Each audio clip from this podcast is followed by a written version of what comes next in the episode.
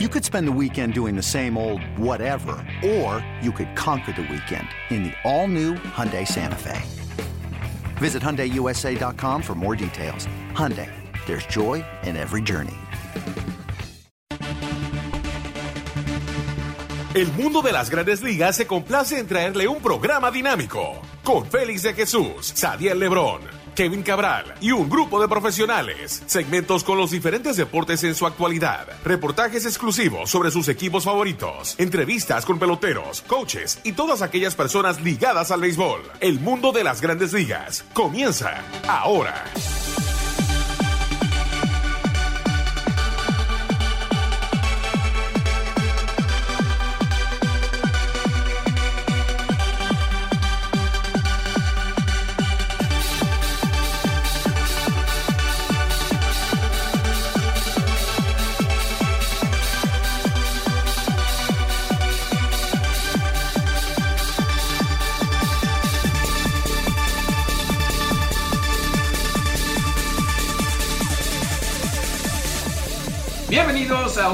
Emisión de su programa El Mundo de las Grandes Ligas por su portales cb.com y lasmayores.com. Como siempre, nuestro productor es Brett Kaplan, asistencia también de William Kahn y todos los que trabajan en MLB. Eh, aquí con ustedes, Kevin Cabral, señor Félix de Jesús, con todo lo que está pasando en la Serie Mundial. Por fin se llegó a la Serie Mundial, algo que de verdad quería eh, el comisionado Manfred y más que nada que entre el dinero de lo que es eh, la televisión y todo anda muy bien, especialmente ya que son los eh, Rays de Tampa y los Dodgers de Los Ángeles. Los grandes favoritos, claro, son los Dodgers de Los Ángeles. Pero el equipo de Tampa está batallando, un equipo que de verdad eh, usa todos sus recursos y lo vamos a hacer notar en unos minuticos aquí con Kevin Cabral. Pero antes, vamos a darle la bienvenida. ¿Qué tal, Kevin? Muy buenas, Félix. Mi saludo para ti, para todos los amigos oyentes que cada semana sintonizan el mundo de las grandes ligas. Y bueno, sí, feliz de que estemos en Serie Mundial, sobre todo que creo que este año hay que decir que es casi una hazaña que se, la MLB, MLB haya logrado llegar hasta este punto. Había mucha gente dudosa cuando se inició la temporada recortada de que la misma iba a llegar a feliz término. Después de eso eh, sucedieron las situaciones con, de los brotes con los Marlins y los Cardenales de San Luis. Mucha gente dudó en ese momento, sin embargo creo que se ha hecho un gran esfuerzo y la, la, industria ha mostrado gran perseverancia para completar una temporada 2020 en circunstancias tan adversas. O sea que realmente yo creo que todos los que de alguna manera somos dolientes del béisbol tenemos que sentirnos bien de eso fanáticos ya en lo que es esta serie mundial. Y es algo que yo creo que para los Reyes de Tampa, Kevin, no sé qué tú piensas, eh, pudo ser eh, un asombro, un shock de, ver fanáticos, ya que ellos le ganaron a los Yankees, los Astros, a, los Astros básicamente sin, público. Eh, ¿Tú pensaste que eso algo, tuvo que ver algo con ese primer partido, no? fanáticos limitados, pero estaban ahí y como que eran fanáticos de los Dodgers. Sí, yo creo que es de esperarse que en, Texas eh, te encuentres con más fanáticos de los Dodgers. Primero por una razón obvia, y es que los Dodgers tienen más fanáticos, pero segundo también por la cercanía, la cercanía relativa, ¿verdad? Que yo creo que es más probable que, te encuentres con fanáticos de una franquicia que es tan tradicional y que es tan seguida. Eh, pero me parece que lo del del primer partido, hay que pensar que primero yo creo que tenemos que estar claros en que los Dodgers en, sentido general, sobre todo en el aspecto de ofensiva, son un equipo superior. El, yo creo que nadie duda de eso. Uno sabe que los Rays con su picheo tienen herramientas para ganar eh, esta serie mundial, pero yo creo que en ese primer partido se puso de manifiesto la, más que nada el poderío de los Dodgers y el hecho de que el abridor del día de los Dodgers estaba mejor que el de los Rays. Tyler Glasnow se presentó descontrolado, la realidad es que no estaba, no tenía un comando consistente. Pudo sobrevivir bastante bien cuatro entradas. Eh, bueno, o hasta la cuarta entrada cuando Cody Bellinger le pegó cuadrangular. Y después me parece que, contrario a lo que es su costumbre, Kevin Cash se mantuvo un tiempo excesivo con, con Glasnow, no solo por los 112 lanzamientos, sino porque tú sabes que en, el equipo de Tampa, ya cuando una alineación da, como se dice, una tercera vuelta, Kevin Cash está pensando en, utilizar su bullpen. Le dio un poco más de tiempo en el montículo a Glasnow y eso eh, en gran medida provocó que los Dodgers sacaran de juego a los Rays y ahí se definió ese, primer juego. O sea que creo que tuvo más que ver con eso que con el hecho de sentir que un público que en realidad cuando uno piensa en las en la capacidad del estadio era reducido. Mirando Kevin a lo que fue ese primer partido, claro, victoria para los Dodgers. Eh, Blake Snell lanzó de maravilla para Tampa en ese segundo partido. Y en sí, los grandes favoritos eh, frente al equipo, vamos a decir, Cenicienta, el equipo de los Rays de Tampa, que ya le ha ganado los Yankees y también eh, los mencionados Astros de Houston. es un equipo que sería una sorpresa si ganan esta serie mundial.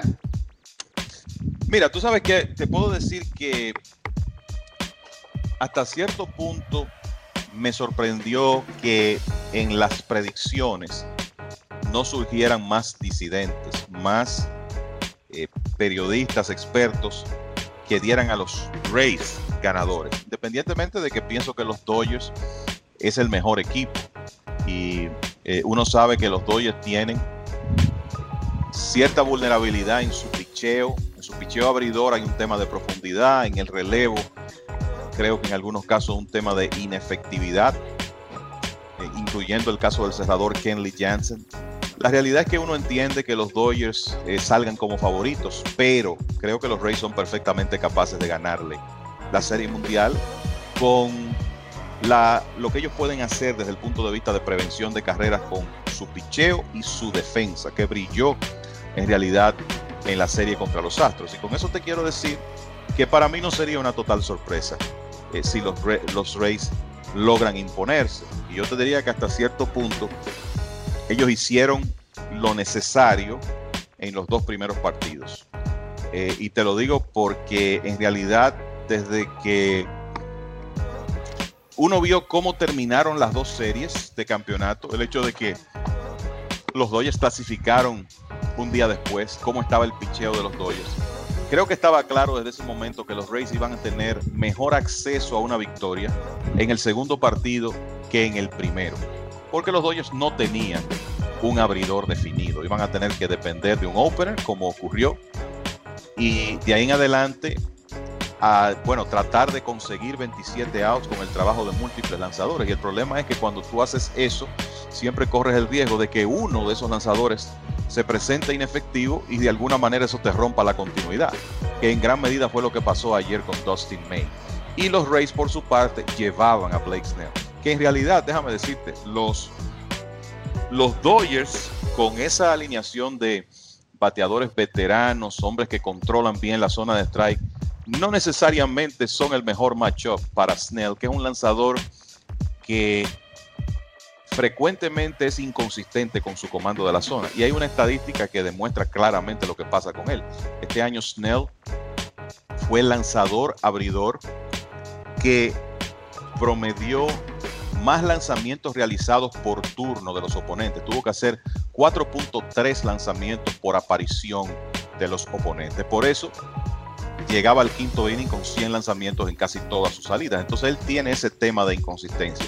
Sin embargo, ayer en los primeros cuatro innings se presentó con un comando excelente y cuando eso ocurre, el stuff es tremendo. Una bola rápida que ronda las 96 millas y un slider que puede ser sencillamente impateable, que fue lo que vimos hasta el quinto episodio ayer, cuando ya él se agotó, eh, se metió en problemas después de dos outs y los Dodgers lograron anotarle eh, un par de carreras cuando en ese momento ahí permitió el cuadrangular de, Chris Taylor. Pero lo cierto es que los Rays con Snell contra un grupo de múltiples lanzadores tenían mejor oportunidad de ganar el segundo partido. Lo hicieron y ahora llevan a su mejor lanzador en esta etapa, desde mi punto de vista, el hombre más confiable que Charlie Morton para un juego 3. O sea que eh, sí, los Dodgers son el equipo favorito por consenso, eh, tienen una eh, una tremenda maquinaria, un equipo profundo, versátil, con mucha flexibilidad, que le da muchas opciones al manager Dave Roberts. Pero los Rays también tienen sus virtudes y eso lo sabemos. Es un equipo con un buen picheo abridor, con un tremendo bullpen, atrapan la pelota de manera consistente. Y lo que tienen es que batear lo suficiente para poder ganar los partidos. Y si los Rays andan entre 4 y 5 carreras anotadas, van a tener muy buena oportunidad de ganar. O sea que esta es una serie que creo que va a ser sumamente interesante ahora que se convierte en un 5-3. Mirando, Kevin, a lo que es eh, el equipo de los Rays de Tampa, eh, y yo sé que sí lo ha notado, ellos como que tienen una fórmula para un juego que necesitan ganar o que piensa que ya lo tienen ganado. El caso de Castillo ya cerrando, eh, meter eh, definitivamente a, los otros relevos eh, que, eran cerradores como Anderson en el sexto, quinto, y entonces también jugársela con Fairbanks. Mientras cuando están perdiendo por mucho, entonces ya no es que dicen ya perdimos este juego, pero que ya tienen sus lanzadores alineados, vamos a decir así, para lo que es esta serie mundial. Tú lo has visto así, que también Cash en sí no se da por vencido, pero tampoco pone a sus mejores jugadores, aunque el juego esté apretadito o one-sided. Tú sabes que, para mí Kevin Cash dio unas declaraciones después del séptimo partido contra Houston que definen claramente la filosofía el, de que ellos tienen a la hora de manejar ese picheo. Charlie Morton estaba dominando en el séptimo partido, estaba luciendo excelente. Se metió en dificultades en el sexto por una base por bolas y un hit, que fue un infield hit, un batazo mal conectado. O sea, tú veías las circunstancias del partido y te decías, bueno, no hay necesidad de sacar a este hombre. Yo creo que se, se había ganado la confianza de, de seguir. Pero el asunto es que ese no es el esquema de los Rays. Cuando un abridor ya va a enfrentar por tercera vez la alineación contraria y sobre todo en una situación de, hombres en base, los Rays tienen sus estadísticas de cómo sus abridores se, comportan la primera vez contra una alineación, la segunda vez que lo enfrentan y la tercera. En la mayoría de los casos ese promedio de la oposición sube la tercera vez y es cuando vienen los movimientos y mucha gente se molestó cuando Cash sacó a Charlie Morton. A mí particularmente me hubiera gustado que Morton siguiera. Sin embargo, él dijo después del partido, y eso es lo que digo, que las declaraciones retratan claramente el, lo que el, plan. Nosotros tenemos nuestro sistema y creemos en él. Y ese sistema es utilizar a los abridores alrededor de cinco entradas y después venir con el bullpen. Y claro, dependiendo de las circunstancias del partido, no van a ser los mismos relevistas. Y eh, eh, lo interesante con, el, con, ese, con el manejo de ese bullpen de cash es que no hay patrón. Tú dirás, bueno, Nick Anderson ha sido el relevista más efectivo de ellos desde que llegó un cambio de, desde los Marlins el año pasado. Pero Anderson en esta postemporada raras veces ha lanzado en el noveno, porque Kevin Cash entiende que los juegos hay que salvarlos cuando vienen los problemas. Y frecuentemente Anderson ha lanzado antes que Diego Castillo y antes de Pete Fairbanks. Y resulta que el líder en salvamentos en los playoffs de los Rays es Pete Fairbanks, que no tuvo salvamentos en la serie regular. Entonces este es un dirigente muy creativo que se adapta a las situaciones. Y asimismo, si él está en desventaja eh, en un partido, va a tratar de descansar esos hombres, sobre todo, tomando en cuenta que Anderson dio muestras de cansancio en la ronda anterior, su bola rápida estaba unas millas por debajo en, velocidad y se vio más vulnerable que quizá en cualquier otro momento desde que llegó a Tampa en sus enfrentamientos con Houston.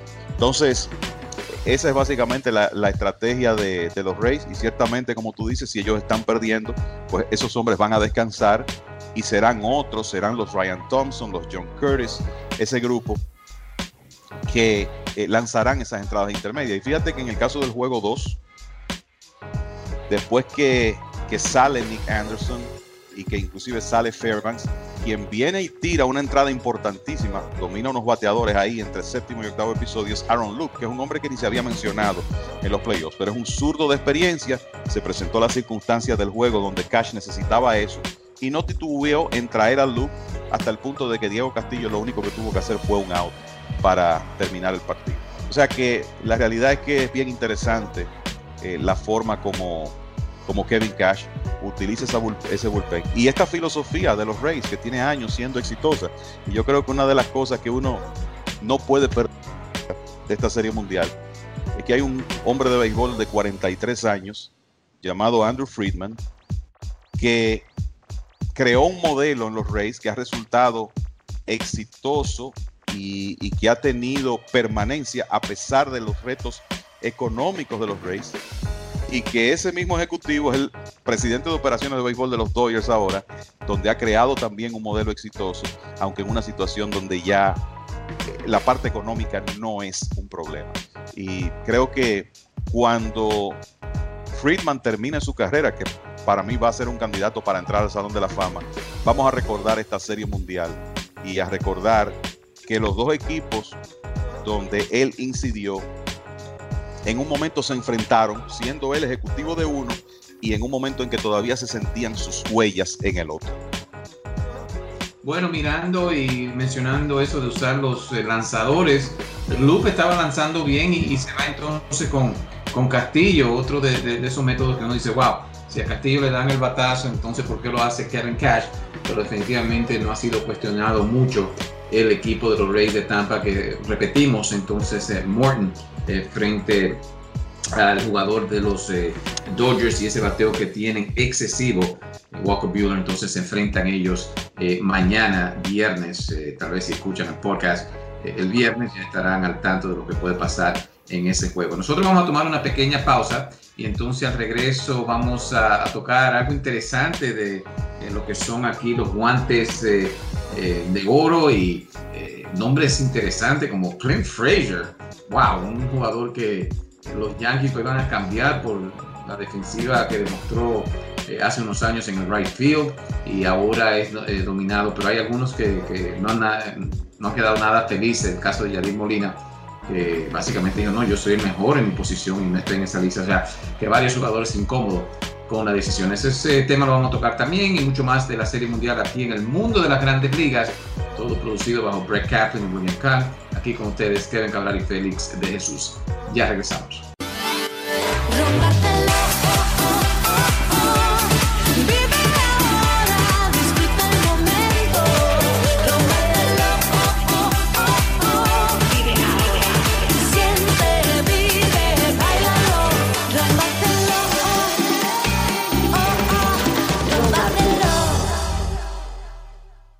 Bueno, ya de regreso a su programa El Mundo de las Grandes Ligas por sus portales mlb.com y lasmayores.com. Aquí con ustedes, Kevin Cabral el sector Félix de Jesús con todo lo que está pasando en la Serie Mundial. Ya, eh, bueno, estamos ya los dos equipos finales que se miden aquí para ver quién va a ser campeón en el año 2020. Y antes de entrar con los eh, estos nombres eh, de guantes de oro, Kevin, eh, miramos a lo que es la temporada, eh, muchos dicen, bueno, una temporada recortada, ¿verdad? No son campeones. ¿Qué ha pensado de, el que gane, sea Tampa o los Dodgers? De, decir, bueno, sí, ellos se lo ganaron eh, merecido este trofeo campeones 2020. Honestamente, yo pienso que quien gane la, la corona de 2020, Félix, no tiene que pedir excusas de nada por jugarse una temporada recortada. Yo creo que las dificultades para jugar este año, las circunstancias en que este torneo se jugó, eh, sin fanáticos, eh, tantos retos para los jugadores para mantenerse saludables, llegar a la Serie Mundial, en el caso de Race y Dodgers, con una ronda adicional de playoffs, donde cualquier cosa podía pasar, donde se redujo el margen de error. Me parece que el ganador del 2020 tendrá, será tan meritorio cualquier equipo de una temporada completa. Honestamente eh, lo veo así y espero que se reconozca de esa manera porque creo que las dificultades que los equipos han tenido en esta temporada han sido únicas. Quizá la última vez que se puede pensar en algo comparable fue en los años de la Segunda Guerra Mundial, cuando muchos jugadores fueron llamados al servicio militar y los equipos estaban diezmados. Pero desde esa época no creo que hayamos tenido una temporada con tantos retos. Mirando, Kevin, eh, de lo que es esta lista que sale aquí, eh, ya mencionamos que Clint Frazier ha sido eh, nominado como uno de los right fielders de ganar este premio. Aaron Judge está ahí, como el mencionado Yadir Molina tampoco. Hay muchos que sí, sabemos ya de Buxton y Laureano en la Liga Americana como center fielder. Alex Jordan siempre está ahí en left field. Uriel Jr. en el Toronto sí ha hecho una buena jugada, no sé qué piensa de eso. Y no sé, Kevin, algunos de esos nombres que te sorprenden, eh, algunos que están ahí ya eh, porque son veteranos. ¿Qué pensaste en sí, eh, en general, de esta lista que tenemos aquí de los jugadores para ganar el premio de guante de oro?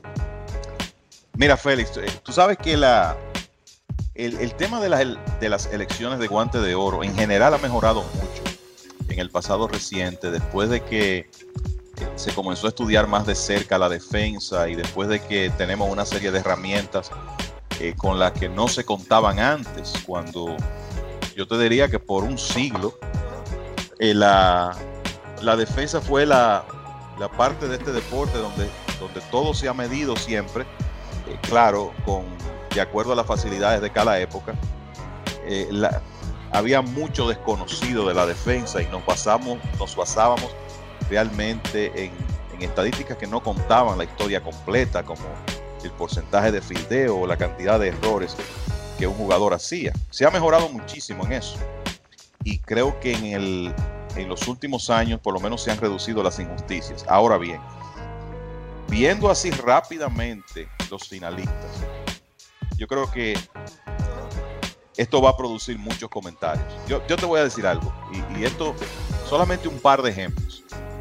Kevin Kiermaier no está nominado entre los jardineros centrales de la Liga Americana. O sea, para mí, y mira, son meritorios los que están, muy meritorios. Byron Buxton, Ramón Laureano y Luis Robert, que estuvo excelente en su primera temporada. temporada. Y sé que muchas muchos de estos jugadores tuvieron temporadas que, de acuerdo a esas estadísticas de, de última generación, UZR, carreras preservadas con la defensa por encima del promedio, la nueva estadística que está, está utilizando eh, Baseball Savant de MLB, StatCast, que es la outs por encima del promedio. Pero yo creo que está muy claro que Kevin Kiermaier, por lo menos entre los finalistas, tiene que estar. Eh, de la misma forma, yo creo que sorprende ver a Clint Frazier como los right fielders. Eh, Aaron Judge, puedo entender que no esté porque en realidad no jugó la temporada completa.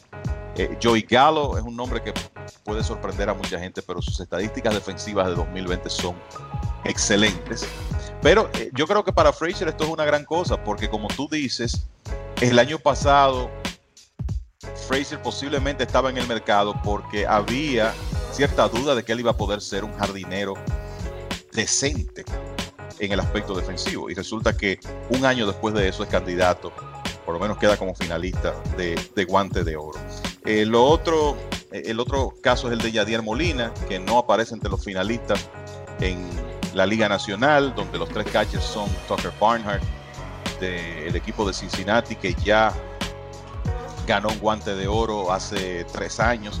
Wilson Contreras y Jacob Stallings, el receptor de los Piratas, y resulta que no está Molina. Molina está molesto, lo ha dicho públicamente en las redes sociales, inclusive eh, con unas declaraciones fuertes, porque dice que eh, como que no se quiere que él empate en guantes de oro con Johnny Bench. Uno no sabe, pienso que esas declaraciones no son muy diplomáticas, que digamos, quizá eh, Molina debió pensarlo mejor, pero bueno, esa fue su reacción. Y la realidad es que aunque Molina es un hombre muy veterano, él sorprende que él no esté entre, entre los finalistas, pero creo que son de las circunstancias donde los jugadores deben dejar que sean otros los que eh, protesten por ellos. Eh, viendo aquí rápidamente, yo, creo que hay algunas, algunos premios de estos que, están más claros que otros. Eh, va a ser muy interesante ver cómo, cómo terminan las cosas, pero por ejemplo, entre los catches de la Liga Americana, me luce que Roberto Pérez tiene las mejores posibilidades de ganar el premio. El inicialista debe ser Matt Olson de, los Atléticos. Eh, en el caso de la intermedia en la Liga Americana, eso está eh, muy interesante ahí con César Hernández, Nicky López de Kansas, Danny Mendick de los Medias Blancas. Estamos hablando de dos jugadores que no han sido regulares mucho tiempo. Y Jonathan Scope, será interesante ver quién sale como ganador ahí. Me parece que Gio Urshela se va a juntar con un guante de oro en este año donde Matt Chapman sorprendía, sorpresivamente no fue nominado. Y te voy a decir algo, todo mi respeto para Urshela, el que él gane un guante de oro en un momento me parece justo, considerando la defensa que él juega, pero está claro que el mejor antesalista defensivo de la Liga Americana está en Oakland y se llama Matt Chapman, que no pudo jugar la temporada completa y por eso no aparece entre los, entre los candidatos. En el caso del shortstop de la Liga Americana, creo que sorprende que Francisco Lindor no esté. Él puede que esta sea una oportunidad para que Carlos Correa gane su primer guante de oro. Y la verdad es que quizá por la temporada corta, aquí se va a dar una apertura para que hombres que nunca habían estado ni siquiera cerca de un premio de este tipo puedan obtenerlo. Pero de que hay algunas ausencias ahí, algunos hombres que no están entre los finalistas, que eso va a traer comentarios, de eso no tengo dudas. Mm, bueno, por lo menos está Gio Chela, que lo ve de cerca aquí, el colombiano como jugó de esta manera. Eh, está eh, increíble, debe estar ahí Gio y por lo menos ahí. Eh, y es como tú dices también, Kevin, básicamente la sabermétrica, los números dicen la realidad, ¿no? Correcto. muchos pensaban que Jeter era increíble en el short y, básicamente uno ve que era limitado, ¿no? Que a muchas pelotas no le llegaban como otros eh, jugadores y, claro, yo creo que esa decisión es mucho más justa, aunque no se ve, bueno, esas jugadas espectaculares que se hacen de momento, pero eh, si tú no le llega alguna pelota y el otro sí le llega y tira, lo hace fácil, tiene más range, yo creo que sí es meritorio de estar en esa lista, vamos a ver lo que determina al final. Eh, y, te, voy a decir algo en el caso de, Urshela. Eh, para mí es perfectamente justo que él sea finalista y también justo que en un año donde Chapman no participó la temporada completa pueda ganar el premio porque eh, Urshela es excelente, puede que en este momento sea el segundo mejor antesalista de la liga detrás del el jugador de Oakland. Bueno, Kevin, claro, el espectáculo es, y claro, durante las las próximas ediciones vamos a tocar muchos jugadores que pueden cambiar de equipo, las ligas invernales por allá también vienen. Eh, pero mirando, Kevin, a, a, la Serie Mundial, la gran fiesta de, eh, de las grandes ligas, aunque este año un poquito eh, con limitaciones, se dice que tal vez, Kevin, de los fanáticos que estamos mirando al estadio, ¿no? un poquito menos de un tercio que entran, que eso puede ser lo que vamos a ver en el 2021 si no llegamos a una vacuna. ¿Piensa que eso sería ideal, que ya las grandes ligas puede comenzar a abrir un poquito para el público? Bueno, yo creo que definitivamente es un ensayo de lo que se quiere para, para el 2020. Eh, ahora bien, me parece que todavía estamos en un momento donde no hay eh, suficiente información para poder tomar una decisión de ese tipo de cara a abril de 2021. Yo creo que habrá que ver la, evolución del virus en, las ciudades donde hay equipos de grandes ligas. Y uno lo que espera es que en, abril estén las, dadas las condiciones para que, por lo menos en una, en una situación de distanciamiento como esa que se, se está implementando en Texas, los 30 equipos puedan tener fanáticos en las graderías. Creo que sería importantísimo para, la, para el espectáculo, no solo desde, el punto de vista económico, sino porque en, realidad actividades deportivas sin fanáticos como que eh, un año tú lo entiendes, pero eh, eh, a largo plazo no tienen razón de ser. Creo que pensar en que se podrán llenar los estadios en el 2021 es una utopía, no creo que vamos a estar a, ese nivel, pero tú sabes que hay una situación en este momento en Europa de rebrotes y algunos estados de los Estados Unidos que están unos peor, peor que otros. No sé si más adelante Major League Baseball se plantearía el escenario de jugar con fanáticos donde sea posible. Fíjate que, por ejemplo, las series de campeonato, una se celebró con fanáticos en Texas y la otra con el parque vacío en, San Diego. Creo que ese, ese, es un planteamiento que podría hacerse para 2021. Bueno, donde existan las condiciones, sanitarias, pues se juega con una cantidad limitada de fanáticos. Quizá en otras ciudades eso no es posible. Pero creo que lo que estamos viendo aquí eh, en, la Serie Mundial y desde la Serie de Campeonato de la Liga Nacional en términos de el protocolo para que los fanáticos ingresen a los estadios, el comportamiento que hay que tener dentro, el tema de las mascarillas, el manejo de los alimentos que se compran, todo eso es un ensayo para eh, tener algún tipo de, plan para el 2021. Interesantes hoy las declaraciones de Fauci, eh, el que está encargado aquí de todo lo que tiene que ver con este virus, eh, el número uno en lo que se refiere a, sacar aquí las nuevas formas de, de, seguir, él dice que no, que no se eh, va a encerrar otra vez la, persona ya en, sí aquí en Estados Unidos, en muchos sitios ya en el mundo se está trabajando con mascarilla, ¿no? que es la nueva moda. Eh, y vamos a ver qué pasa entonces aquí, como menciona eh, Kevin, con las grandes ligas, pero yo creo que sí, puede ser un buen ensayo para ver si se permiten fanáticos el, el próximo año. Lo que sí es que tenemos béisbol y seguimos entonces con temas de la Serie Mundial. Como mencionaste, Kevin, ahora el que gane tres partidos ya gana la Serie Mundial. Charlie Morton, ganó partidos importantes frente a los Yankees y los Astros esta serie donde los eh, Rays ahora se encuentran en la Serie Mundial. Eh, frente a, a, Bueller. Tú mencionaste, Kevin, que tal vez ligera ventaja para Morton.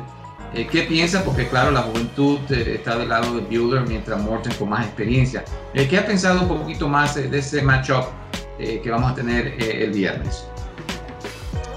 Mira, el, bueno, eh, es un, es un matchup interesantísimo. Yo creo que hay que pensar también en el tema del problema de la ampolla que ha perseguido a Bueller en la parte final de la temporada. En su última salida ya él fue un, poco más profundo en el partido, tiró seis episodios, pudo comenzar a utilizar su correr con más frecuencia, había tenido que abandonar ese lanzamiento precisamente porque él le agravaba el tema de la ampolla.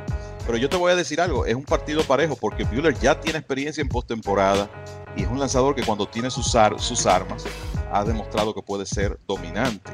Y en realidad, en este momento, lanzador con más armas para dominar que Charlie Morton. Lo que ocurre es que Morton en sus cinco salidas en postemporada con los Rays tiene 5 victorias, 0 derrotas, 0.70 de promedio de carreras limpias.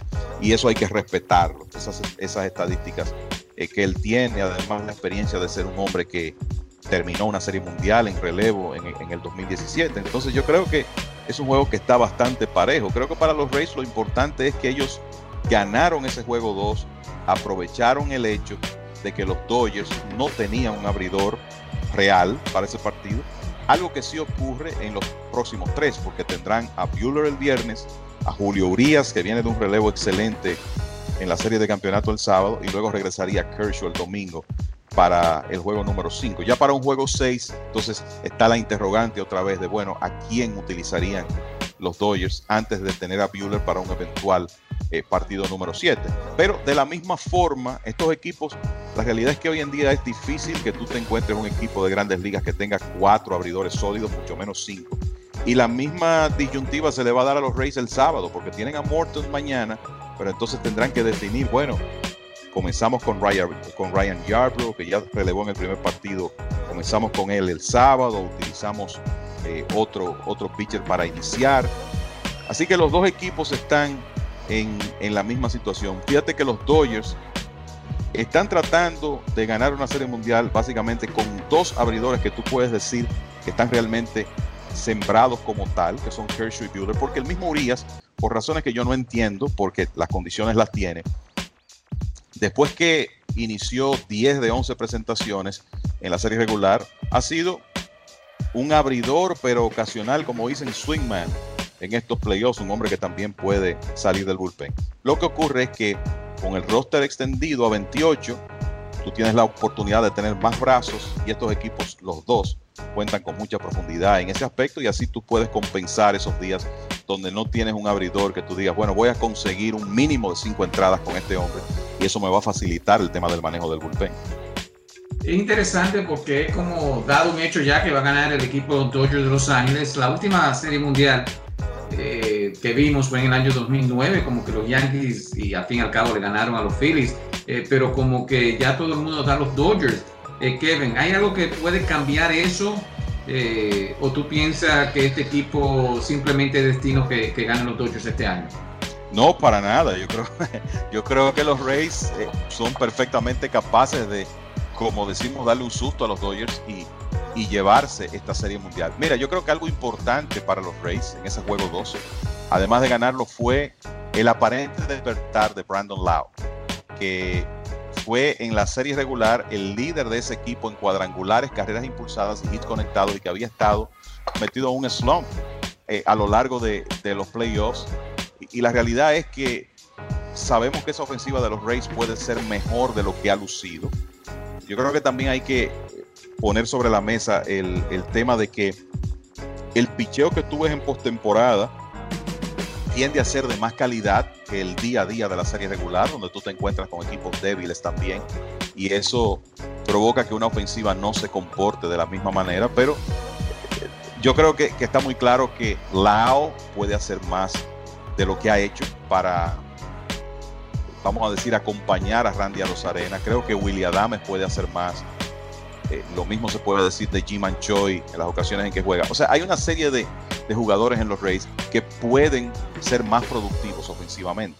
Y si por lo menos ellos tienen a Loud como, como, una amenaza en su alineación otra vez, y el hombre lo que hizo ayer demuestra que ha salido de su slump, pues eso puede ser un plus para, para el equipo de los Rays. Pero me, me, parece que sí, los Dodgers son favoritos, pero no es que tienen la Serie Mundial en el bolsillo. Los Rays tienen suficiente material para poder ganar tres de estos cinco partidos que restan si la serie se va, se va al máximo.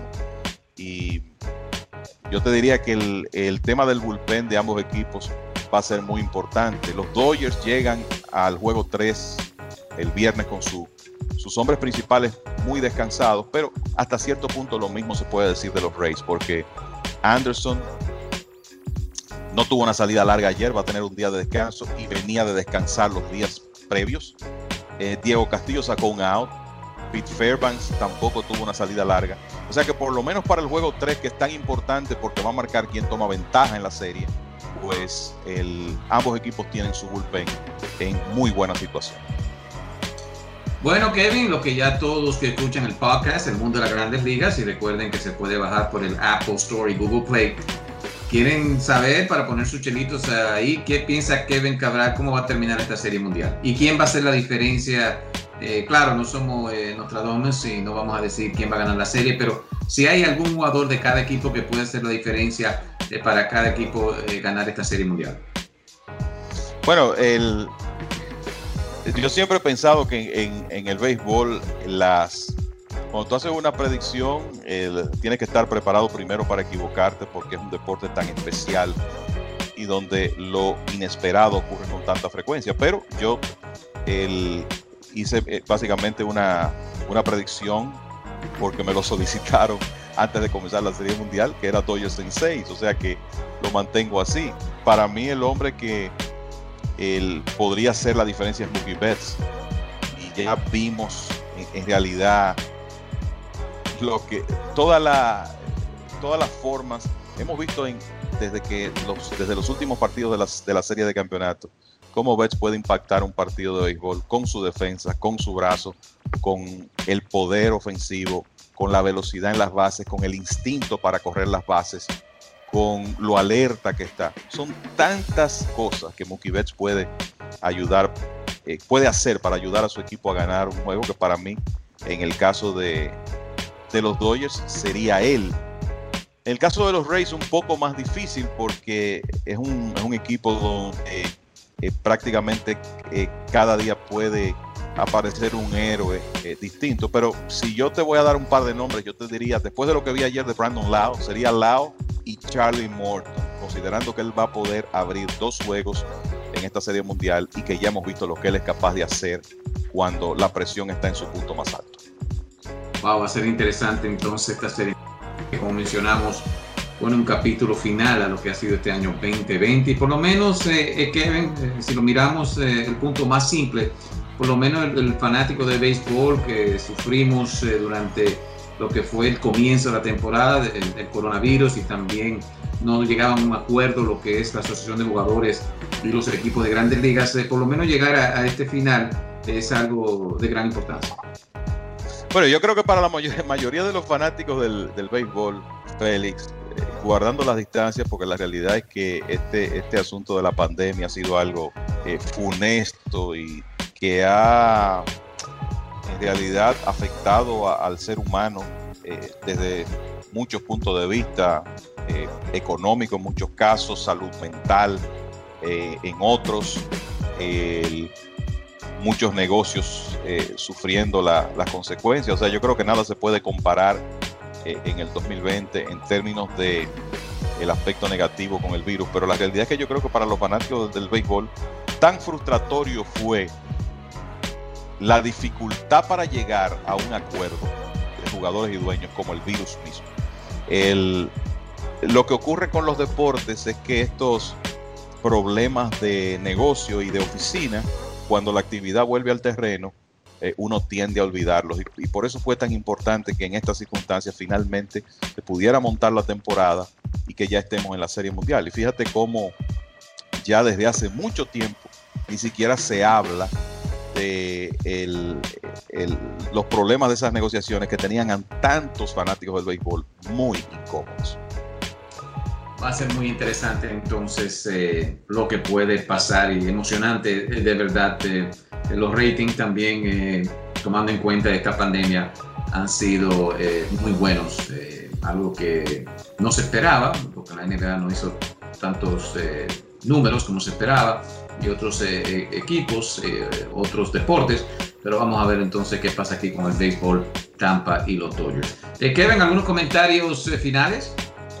No, yo creo que hemos cubierto bastante bien todo lo que, lo que está ocurriendo, sobre todo alrededor de la, de la serie. Y ahora, bueno, esperar. Yo lo que, lo que quisiera ver es que esto llegue a un séptimo partido, Félix, de la misma manera que ocurrió con la serie de campeonato y que eso le pueda poner, le pueda eh, eh, dar un broche de oro eh, a esta temporada. Y creo que son dos equipos que van a provocar la alegría de mucha gente si ganan. Los Dodgers porque es un equipo tradicional con muchos seguidores que tiene 32 años sin obtener un campeonato y que en realidad no ha logrado dar ese último paso pese a que han sido el equipo que ha ganado de manera más consistente en los últimos ocho años.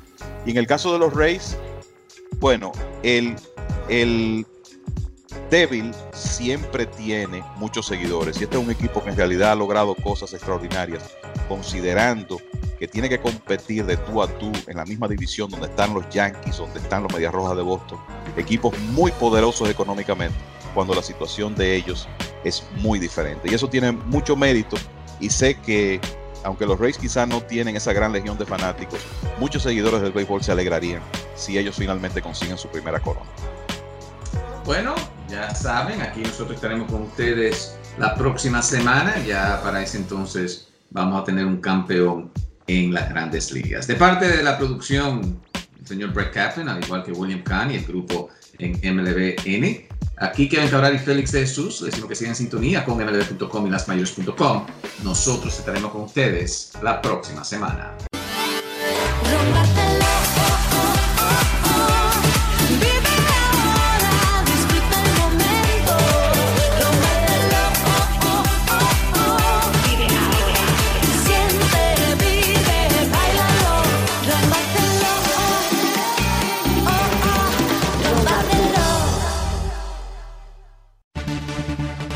Y esta fue una presentación del mundo de las grandes ligas con Félix de Jesús, Sadiel Lebrón y Kevin Cabral. Les invitamos para nuestra próxima edición con un programa igual o mejor que este. Muchas gracias por sintonizar El mundo de las grandes ligas.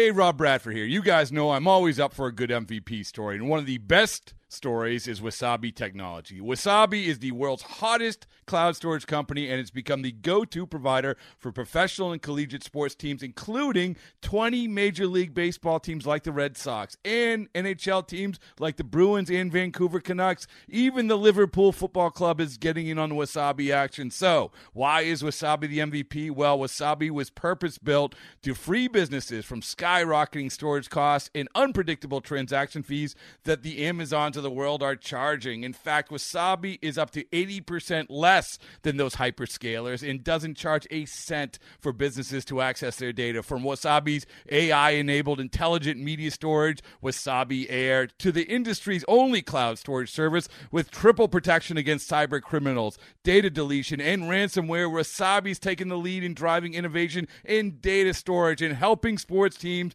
to unleash the power of their data. Wasabi, another Boston based championship team.